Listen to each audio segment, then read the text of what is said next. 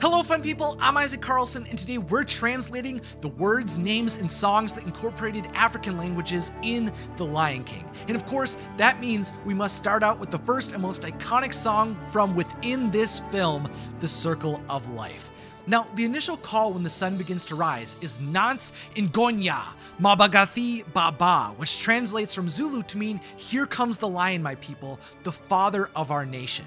Then, with the words Sithi U Ingonyama, we are hearing We Hail the Lion. Whether I'm watching one of the Lion King films, the Broadway musical, or the Festival of the Lion King in Animal Kingdom, these lines always get me emotional because they're just so powerful in the context of the song. But they're also foretelling of the story to come. Simba was rising to rule over the Pride Land. It's a lyrical, musical metaphor that basically simply means all bow in the presence of a king. Oh, and wildly enough, Lebo M, Hans Zimmer's collaborator on the score of The Lion King, who I'll talk about more in a second, recorded that opening for the original animated film on his first take. The Circle of Life was showing Simba to be the future king. And this is what Siyo Nqoba means. This translates to we will win. We are being told that Simba will rise above all of the trials that he will face in his life.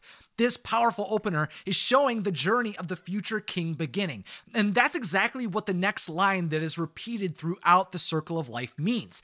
Ingonyama Ningwin Amabala translates to the royal lion wears his leopard spots. This is a reference to the traditional African kings who wore leopard prints to showcase their royalty. Now, I'd like to acknowledge that I'm sure throughout this discussion, I'm not going to say every pronunciation right, but I'm just doing my best. I watched a pronunciation video many times before I started recording, which I was sent by one of my Patreon supporters who actually provided a lot of information for this discussion. So, shout out to Raymond for helping me learn all of the most accurate translations and pronunciations within The Lion King. And also, thank you for pointing me towards one of the most fascinating elements that I learned about when it came to the integration of African languages into the Lion King's music. I was pointed towards the life of Lebo M. You see, when The Lion King was being developed, there was a desire to represent human elements of Africa in hopes of making The Lion King feel connected to this part of the world. Since even though the story is about animals, it's human in nature.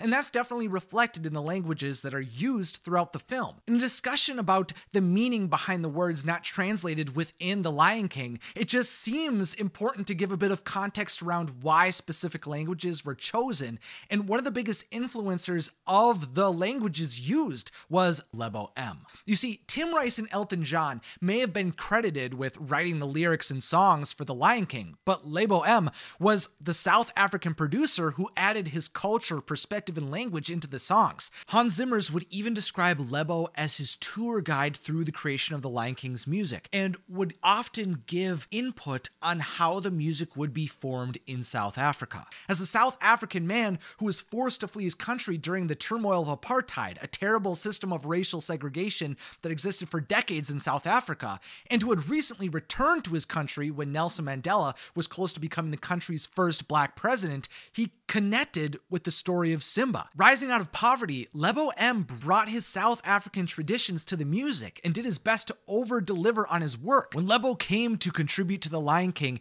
he immediately started writing lyrics and started to form a parallel story to The Lion King within his own mind. Looking back today, he absolutely elevated the songs with his contributions and effortlessly wove in the Zulu language within his music. And the other language that was frequently used in the movie was Swahili, which is often spoken in Kenya, the very location the film's leadership visited while they were researching the African savannah. There's a lot that they took from that trip that I'll talk about soon, but overall, Lebo M and the experience of the artists in Kenya was what informed the language integrations into The Lion King. Like Ingonyama means the lion in Zulu, which is why it is repeated so frequently throughout the Circle of Life and the rest of the music Lebo M worked on.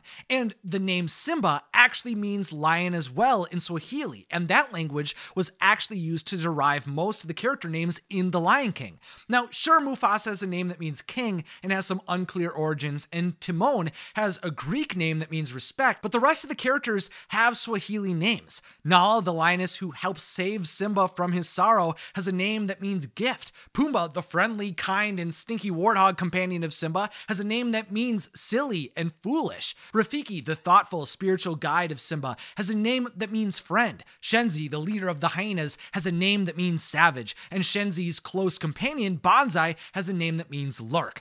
We also know Zazu means movement, Sarabi means mirage, and Serafina means bright star. Now, it's not actually until halfway through the movie that we hear any African languages integrated into the story again, at least in the animated movie. In the Broadway musical, there is a lot more integration of African languages, but in the animated version, we just have to wait until the demise of Mufasa and the introduction of Timon and Pumbaa so that we get to learn the Swahili phrase that literally translates to, There are no concerns here. Hakuna Matata. Hakuna Matata. Hakuna Matata is a problem free philosophy which was introduced to the filmmakers in Kenya. And once they learned that phrase, it was let loose into the story and became the central philosophy that Simba takes on when he's mourning the loss of his father. And this was the philosophy I took on when I was stressed about homework in elementary school. But for Simba, this mentality wouldn't be undone until a baboon would show him that his father was still alive. When Rafiki comes to Simba, he exclaims and repeats, Asante sana, squash banana, wewe nugu, mimi hapana.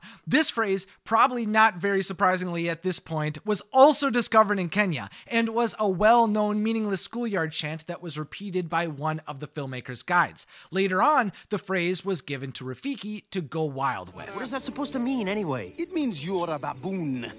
And I'm not. But once Rafiki guides Simba to the realization that he must take his place as king, Simba charges towards the Pride Lands, and we get to hear Zulu again. First, we hear Busa Le Lizwabo on repeat, which means rule this land, until the music transitions to Busa Lomlaba, meaning rule this nation. Simba is being called back to his home so that he can rise to become a leader. And that is solidified with the words Sabusa Le Lizwe, meaning you shall rule this land. When Simba is running through the desert, the initial phrases return again.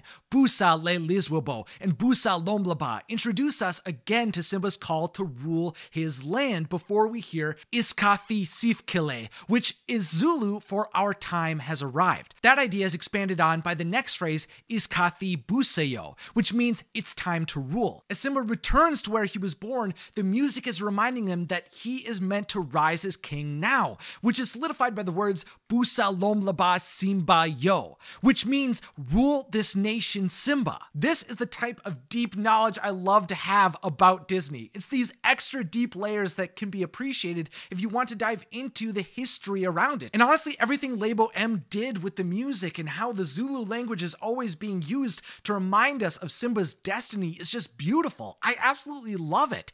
It just further solidifies in my mind why music and musicals can just provide such a rich experience. And of course, everything in the music and in Simba's life built to the moment where he took his place as king, which means that Lebo M's words return to further enhance the event. As soon as Simba roars at the top of Pride Rock, we immediately hear Busa Le Lizwabo, which again means rule this land. Except after this is repeated, the song goes on to say Busa no Cholo, which translates to rule with peace.